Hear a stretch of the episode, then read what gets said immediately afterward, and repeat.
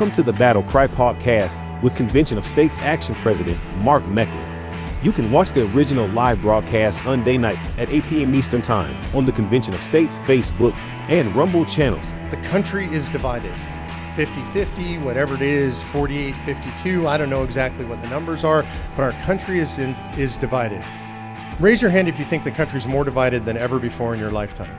Yeah, I feel that way. So the country is really divided. It's really an interesting time in American history, dangerous time in American history. Maybe, I've heard people say this, I don't disagree with this, maybe on the brink of a civil war. It's, it's certainly already what I would call a cold civil war in America. Uh, we've got the power of the police state being used to suppress conservatives, being used to suppress Christians, being used to, to suppress anybody who's willing to speak out against the power of the state. It's being used now. There's one side of the political aisle that is in the favor of the use of that power to suppress our speech in America right now. That's a recipe for something to explode in the United States of America. We've seen it before.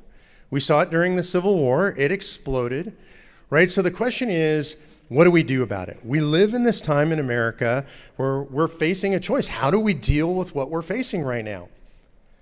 You know, we say that we live in the most divided time in the United States of America, maybe other than the Civil War. We all say it's that divided. We raise our hands very quickly. But the question we have to ask ourselves is is it different today than previously in American history? It's bad, it's divided, yes, absolutely. How about the colonial era before we became a country? Everybody loved each other, everybody got along, it wasn't divided at all, right? Colonies hated each other. I mean, they really hated each other. They were like foreign countries to each other. And in fact, if you look at the colonies and what they said about each other, mostly they hated each other along Christian sectarian lines. Right? And so you had the different denominations of Christianity. They call each other blasphemers. It was like the worst thing you could say back then. Can you imagine if that's the worst thing you could say today? Please, Lord. And so this is what they were doing. They hated each other. They came together because they faced an existential threat right? So you have the King of England, and through the declaratory acts, he says, I'm going to impose my will on you. Parliament says, We're going to impose our will on you. And the colonies say, We're not going to allow that to happen. This is an incredible moment in human history. And so the colonies rise up and they join arms and they fight a revolutionary war. And all of you are patriots. You know the history and the story of that war. And ultimately, we win that war. It's important to note as a revolution, it's almost unique in human history because revolutions usually decide that they're going to come up, rise up, and throw off a form of government. That's the general cause of a revolution. In this case, they were trying to preserve their form of government. This was a self governing nation. You had colonial governments, town councils. They were governing themselves mostly the way they wanted to. And the king and parliament had said, no, we're not going to let you do that anymore. We're going to choose the people. We're going to tell you when you have elections. We're going to disband town councils and colonial governments if we decide to. So all they were trying to do was preserve their form of government. Praise God, and I do mean praise God that it's a successful revolution led by men who loved God and who believed in righteous Judeo Christian principles because they didn't turn into tyrants. Right? Because what happens in most revolutions is the very worst people win, and you go from tyranny to really bad tyranny. That's the arc of human history. The French Revolution takes place just on the heels of the American Revolution, on fraternity and all this great slogans, right? Fraternity, equality. And what happens out of the French Revolution? It's bloody. There's way more blood post revolution than pre revolution. Ultimately, it goes back, it goes from tyranny to really bad tyranny to tyranny. That's the end of the French Revolution. That's normal in a revolution. We have this miracle that happens, right? One of a kind revolution. The good news is, after the revolution, everything settles down and the colonies become a new country and they all just love each other. hey, I have an excuse. I went to school in Los Angeles, California. Uh, so, no, that's not what happens. They form the Articles of Confederation, which is a government for people who really, really hate each other a lot, right? Because they give nobody any power. They say, I don't like you. I don't trust you. You people up there in Rhode Island are nuts. We're not giving you any power over us. And they form a government that has absolutely no power that doesn't work at all. It doesn't protect them against the existential threats. So in 1787, they gather again. They get together in that hall. We know the famous story. And they get in that hall because the government's not working. They know they need to do something different. They all get together. They all send a bunch of guys. They're all friends. They drink tea and they drink ale in the evenings together. Everything goes smoothly. And we, that's how we get the Constitution, right? They get into that hall, they hate each other. They accuse each other of all kinds of horrible things. There are people who are self interested. There's commercial interests. It's big states against small states. It's slave states against free states. It's ugly.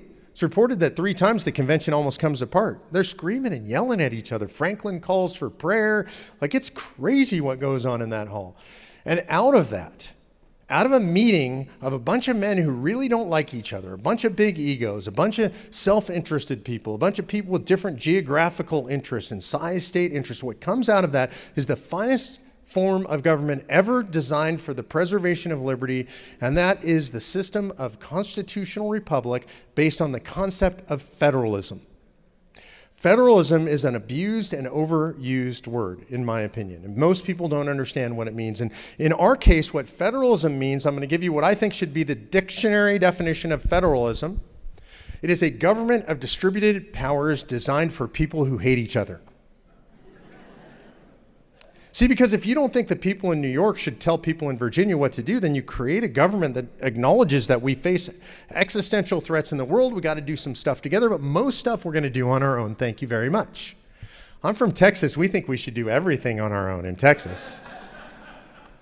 So, this is what we get out of it. It's incredible. Now, the good news is, immediately after that convention, the entire country holds hands, sings kumbaya, and we have the new Constitution. No. No, it's ugly. It's ugly. They go out there. We have the Federalist Papers, the Anti Federalist Papers. People are angry. People are yelling at each other. There are factions all over the country. And by the grace of God, the Constitution is ratified in 1789. Right? Unbelievably, Rhode Island comes along a lot later. But we get the country that we have today in 1789 through the ratification of the Constitution. Now, it has this incredible calming energy on the nation and everybody immediately loves each other, right? No. No, in fact, over time, the wounds that are left open from the 1787 convention are so severe and the divisions are so severe that by 1865 we're actually engaged in a civil war. Over 700,000 people killed and maimed, brother against brother, town against town, state against state. It is a full blown civil war one of the ugliest in human history. And at the end, we get along so well that the victorious side, which has decimated the other side, actually forces the South into a country. It doesn't sound like we're getting along very well at that point. Now, the good news is, after the Union is saved and it's put back together, you know the history. Everybody gets along perfectly, right? No, that is not what happens. We are a fractious people. I would say we're a stiff necked people. Right? And so we continue to argue and fight over even the most basic things in the United States of America, civil rights being among them. We, we end slavery, we have equal protection, but all the, all the old stuff around slavery still exists in the South at that point. Racism is endemic in the United States of America, and it takes us a long time to deal with these problems. I would argue that there's a blip in American history that's really important. That blip comes around the Second World War, and we unite during the Second World War. This is really amazing. Common theme we face an existential threat, right? Fascism, totalitarianism rising in the world. Everybody in the country sacrifices at that point. People are recycling together, people are buying war bonds together. Everybody knows people who've gone off to war. Everybody knows people who didn't come home from the war.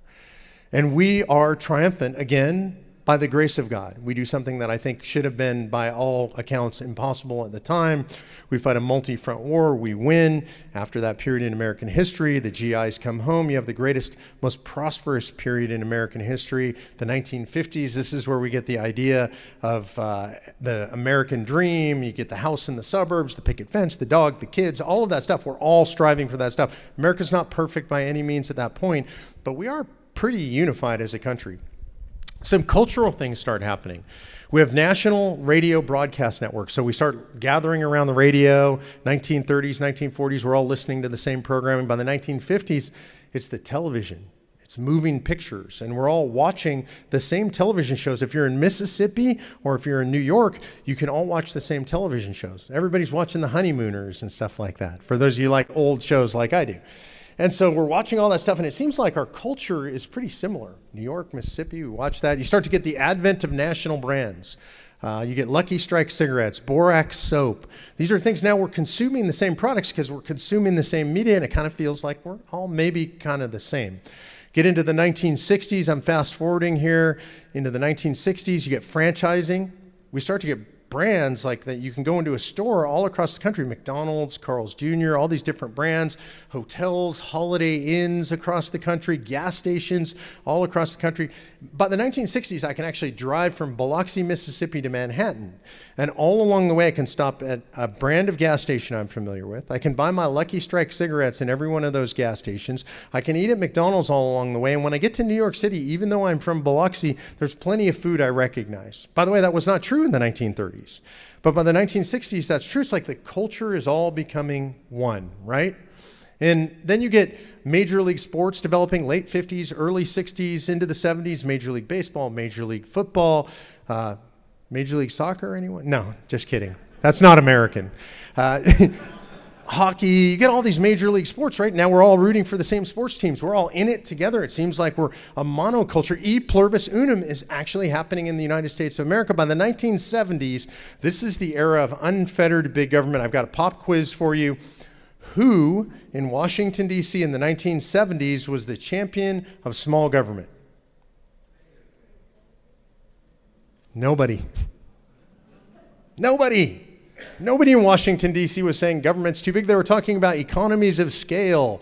And, you know, it's one big country and it's bigger is better. And so we get all these big agencies. You know, we get the, the Department of Education, the EPA come from Richard Nixon, a Republican president. Nowadays, you think, oh, a Republican would never put an administrative agency in place. That comes with Richard Nixon. And so this is where we're at in the 1970s. So the country's unified. We're all together. We're all being governed from the same place, which is Washington, D.C. Sometimes when I think about the United States of America, I picture the Liberty Bell. Everybody gets that picture in their mind. You know exactly what that looks like. Big, beautiful bell with the big crack in it, right? That crack relieved the pressure when the bell was forged. That crack is necessary for that bell to stay in one piece. It couldn't stay in one piece without cracking. That's, to me, in my mind, that's like the United States of America. It's a big, beautiful country, but there's always been a fissure in this country. There's always been a crack. There's always been multiple cracks in this country, but we started to, with World War II and into all these things I told you about, we papered over that crack. So one layer at a time, paper mache, the media, the products, the sports leagues, the networks, and then it was just this beautiful e pluribus unum thing, except for in the 1960s, something happened that started to break our society apart. Vietnam War. The Vietnam War happens now. I was just a little kid. I was, uh, you know, 10 years old in 1972, so I don't really have many memories of the war, but I look back at the videos and I see a lot of stuff that I see today. I see big drug problems in the country, open drug problems, people saying that it's okay, that all these crazy drugs that people are doing, weed, psychedelic drugs, all this stuff is okay. We see, if you look back at the pictures, half naked people with body paint.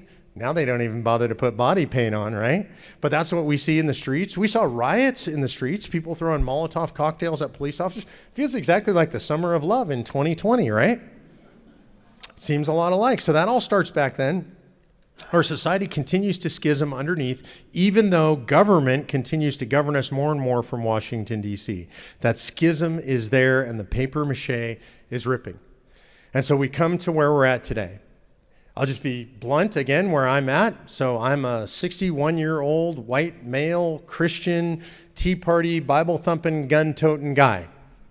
That's who I am. I appreciate that, but I promise you it gets a different response in San Francisco. now, about that point, I'm calling for security.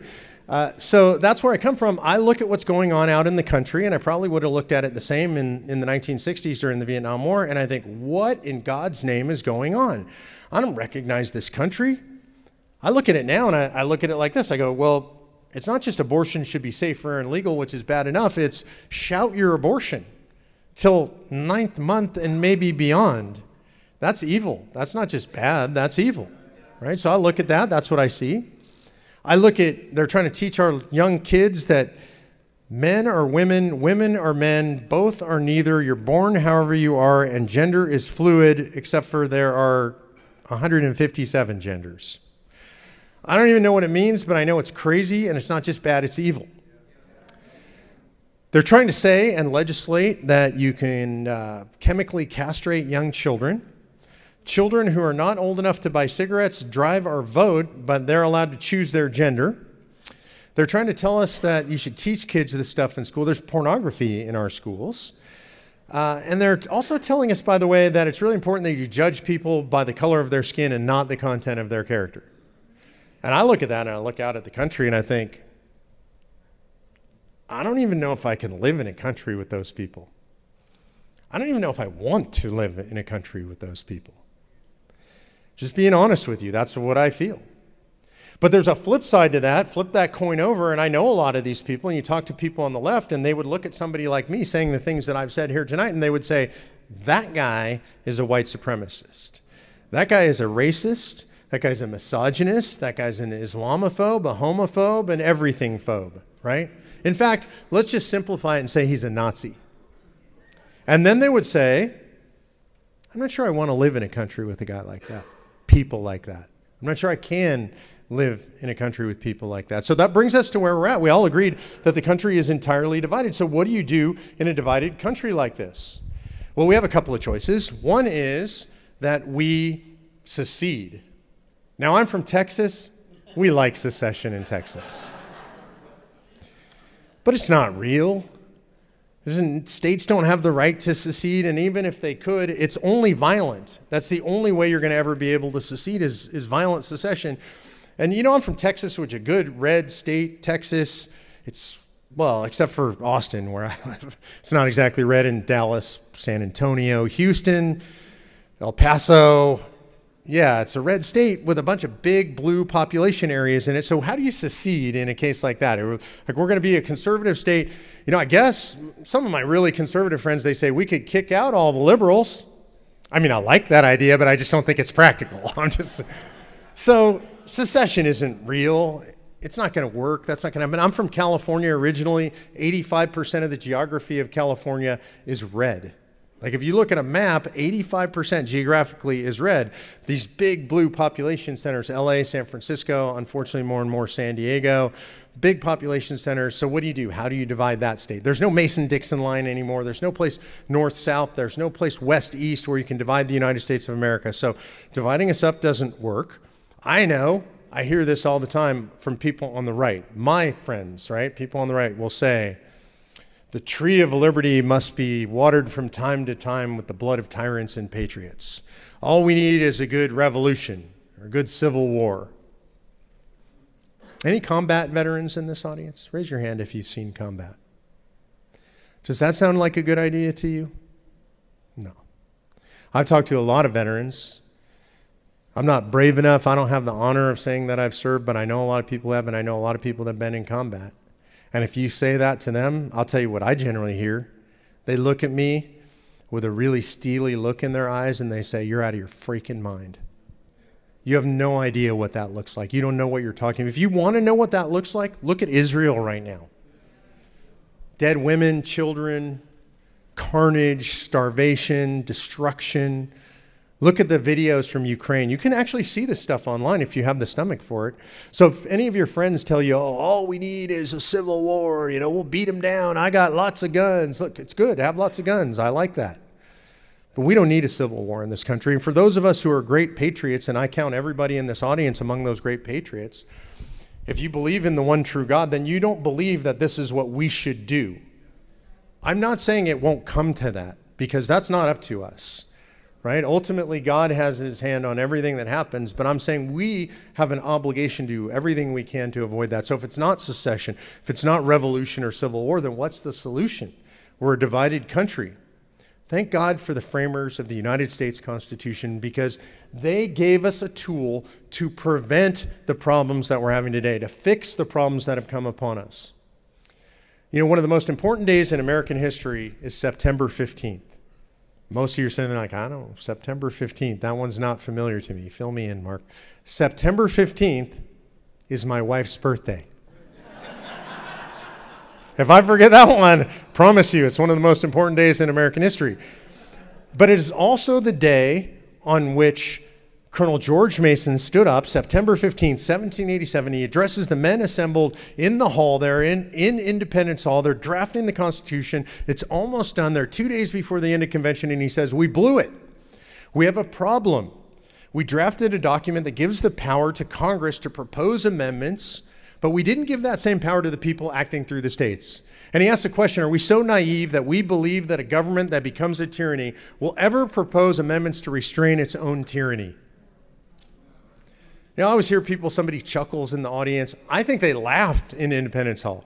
I think they just started laughing because it's ridiculous. No tyrant in human history has ever said these words. You know, I think I have a little too much power we need to give some back. It's not the nature of tyranny. And he knew that the states would have to act. And we know what the people in that hall did. We don't have a videotape of them laughing, but we have Madison's notes, which in that point say these two small Latin abbreviations, NIN and stands for no comment. Not one person debates, not one person argues, and unanimously they agree to put the second clause of Article 5 in that gives you all of us, through our state legislatures, the power to call a convention to propose amendments to take power Washington, uh, away from Washington, D.C., and give it back to the people. Does that sound good to anybody? So we have the power, so you would think we would use it the framers would be appalled. Sometimes I imagine myself sitting with Ben Franklin. He's one of my favorite framers. He was just a cantankerous old dude. He was the oldest guy at the convention. I think he was 81 years old at the time of convention. That was really old back then. He'd been all over the world. He was well read, well spoken. He was a scientist, really smart guy, very practical guy. I imagine sitting down with him and telling him about all the bad things that are going on. Ben, they control our healthcare system. They're putting all these naked pictures in our libraries he might have been used to that. He spent a lot of time in France, so I'm not sure about that one. But I'm telling him all the problems we're having, all the government overreach, and, and I imagine Franklin saying, Well, what about Article 5? I mean, you've, you've called a convention, the states have gotten together, we've pushed back, and you guys have taken some of that power away from them, right? And I, I imagine how bad I would feel in that moment. Well, no, Ben, uh, you. No. And he would say, Well, why not? And I would say, Well, you know, Ben, uh, it's uh, hard. It's hard. It's just really hard to do this. He'd be like, Son, we fought a revolution. People died for this cause so that you would have the right to do this. And you're telling me it's hard? Well, it's also been, I mean, there's people who believe in liberty like you and I do, Ben, but um, they, uh, they say it's too scary. It's dangerous. And imagine him slamming down his cup of ale and saying, I can't even listen to this anymore. Feel free to give me a call after you've called a convention and used Article 5 and tell me how it goes. I think they'd be appalled that we haven't done it by now. I think they'd be stunned. They had no income tax. They had no federal register. They didn't even tell them how much, how much water they could use to flush their toilets. They didn't have flush toilets. And so I think they would be appalled that we haven't done it now. So the question we have to ask ourselves is do we have the courage to call a convention of states? Let me tell you exactly how it works. According to Article 5, it takes two thirds of the states to call a convention of states. They call a convention of states by getting together in their state legislature. No governors necessary, no courts, no president, no Congress. And the legislature passes what's called a resolution or a call and says, hey, we'd like to have a convention of states. In the case of our organization, we're calling for that convention to discuss three things anything that would impose term limits on the federal government. Does that sound good to anybody? Not just on Congress, but on bureaucrats and staffers. I call it the Fauci Amendment. Right? This guy shouldn't be there 40 years.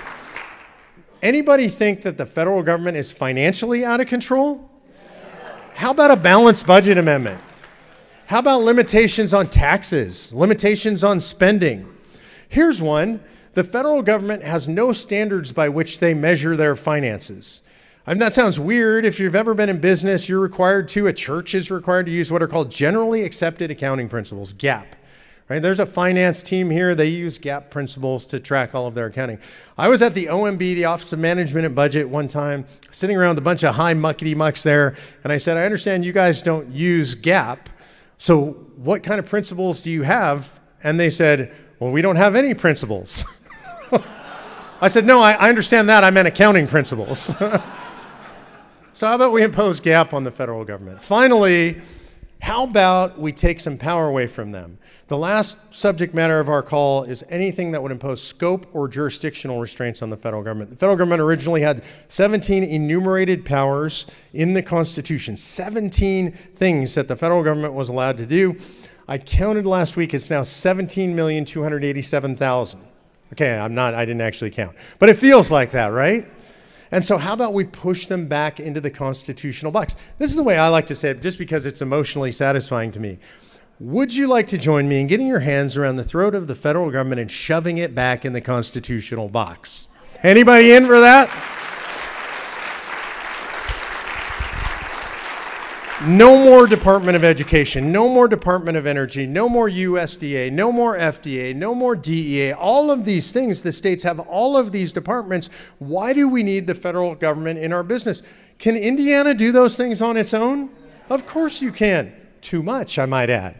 But we know how to do all those things in the states, and the federal government shouldn't have and doesn't have and should never have been given the right to do these things. Most of these things granted by the courts of the United States of America in contravention of the very Constitution upon which we rely, the law of the land, which says that all lawmaking authority is in Congress. They can't delegate it to these agencies. They've done it, and the courts have allowed it, and we got to stop it. Are you with me?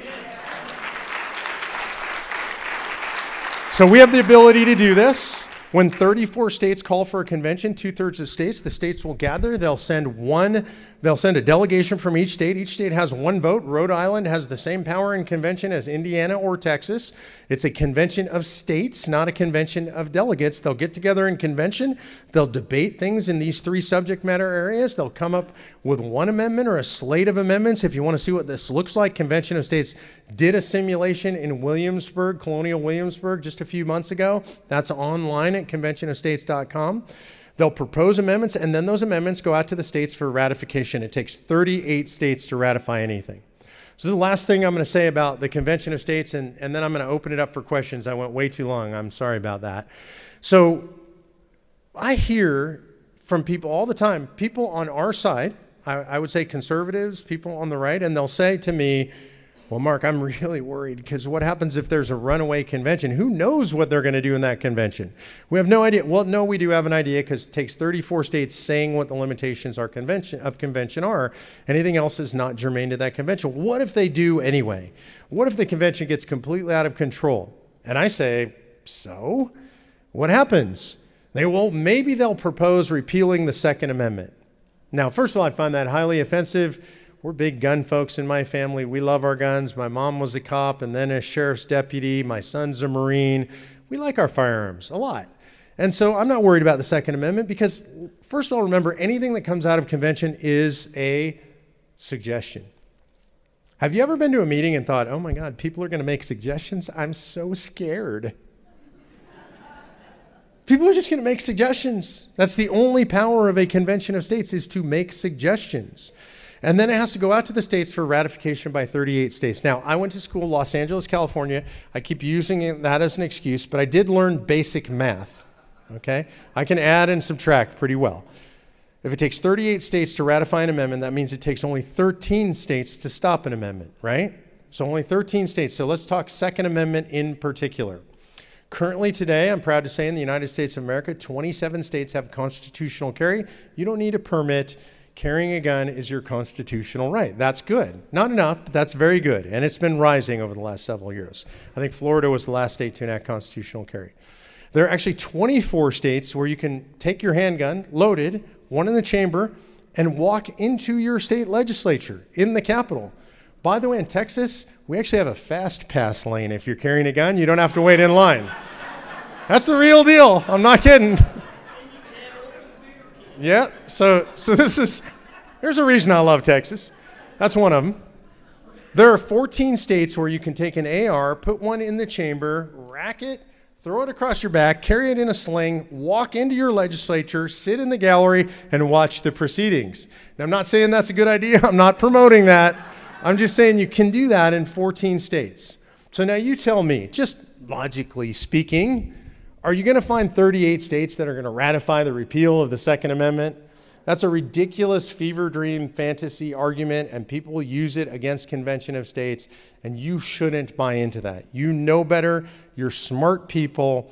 Ben Franklin, the framers of the Constitution, the founders of this country, and everybody who has signed the dotted line giving their life, putting their lives on the line to defend the Constitution against all enemies, foreign and domestic, are counting on you right now. We have to do something. We have a duty to do something. I think it's a sacred duty. I think we, as, as people of faith, the people of the one true God, we understand duty. A lot of people in America have forgotten what it means to have a duty. Duty is what you do when nobody else is watching. Duty is what you do when you know you're going to take punishment for doing the right thing, but you do it anyway. Duty is what you do when you don't want to do it because it's not pleasant, but you just know that you should because it's the right thing. That's duty. John Quincy Adams was president of the United States, a one term president. And after he was president, he went back and he served in the House of Representatives. That's hard to understand. You've been the president, the head honcho, the chief poobah, and now you're going to go get elected to Congress and be a backbencher? But John Quincy Adams believed one thing so firmly that it kept him serving, and that was that slavery was a stain upon the United States of America. He was a hardcore abolitionist. In Congress, he was known as the hellhound of abolition he was just, there's nothing else he cared about. There's nothing else he wanted to talk about. And he spent 17 years in Congress, 17 years, and the only thing he would talk about was abolition. He didn't want to talk about anything else. In fact, they found him so annoying, they passed the John Quincy Adams Censure Act, which said that if John Quincy Adams went on the floor of the House of Representatives and talked about abolition, that they would hold a five day censure trial. He found that very appealing because he got to talk about abolition for five more days. he was a difficult man. He died on the floor of the House of Representatives, had a stroke. It's now in Statuary Hall. You can there's a plaque where he actually fell. And uh, shortly before he died, he was interviewed by a journalist. The journalist asked him, "Why do you keep doing what you're doing? Nobody favors abolition. Nobody wants to hear from you. Basically, you're just an annoyance. Why do you keep doing it?" And John Quincy Adams said, "Duty is ours. The results belong to God." Duty's ours, the results belong to God. I, I love that. It says where we're at right now. We don't have an obligation to win, but we do have an obligation to fight. We don't have an obligation to be successful in calling a convention of states, but we have an obligation to fight for it. We don't have an obligation to rescue the country, but we have a duty to try to rescue our country. Sometimes it seems as though we're failing. We're in dark times right now. Sometimes it can feel like we're failing. John Quincy Adams, when he died, maybe he felt like he had failed. Slavery was still part of the fabric of the United States of America. But during his last term, he was serving with a young congressman, and that congressman was so enamored that John Quincy Adams was in Congress, the great president, John Quincy Adams, that he followed him around. He asked to be mentored by him. He learned everything he could learn from him. He learned about John Quincy Adams' three part plan for abolition. In fact, they became such close friends that this young congressman was asked to be one of the pallbearers at John Quincy Adams' funeral. Quite an honor. And they had a fairly young friendship. And that congressman at the time got called home after his term was over. Back then, there weren't even primaries. You couldn't just decide to run, the party decided who ran. And so he was told by his party, come home, you can't run again. He, he didn't like that. He actually thought he was pretty good in Washington, D.C., but they didn't want him there anymore. So he went home, and a couple of years later, he convinced them to let him run again, and he ran and he lost. And he ran again, and he lost. The third time he ran, he won. You and I know him as the great emancipator, Abraham Lincoln. And the reason I tell you that story, the reason why that story is so important to me and I keep it so close to my heart is because John Quincy Adams in his lifetime lost. He lost. He didn't see emancipation. He didn't even see a bill come out of a committee that could be debated on the floor for emancipation, but he knew his duty and he did his duty to God and to his country and to his fellow man. That's what John Quincy Adams did. And that's what I'm asking you to do is to look in the mirror when you go home tonight, to pledge your life, your fortune, and your sacred honor to your fellow warriors, to your church family, to anybody that's in this fight with you. Know your duty and never quit. God bless you guys. Thanks for having me tonight.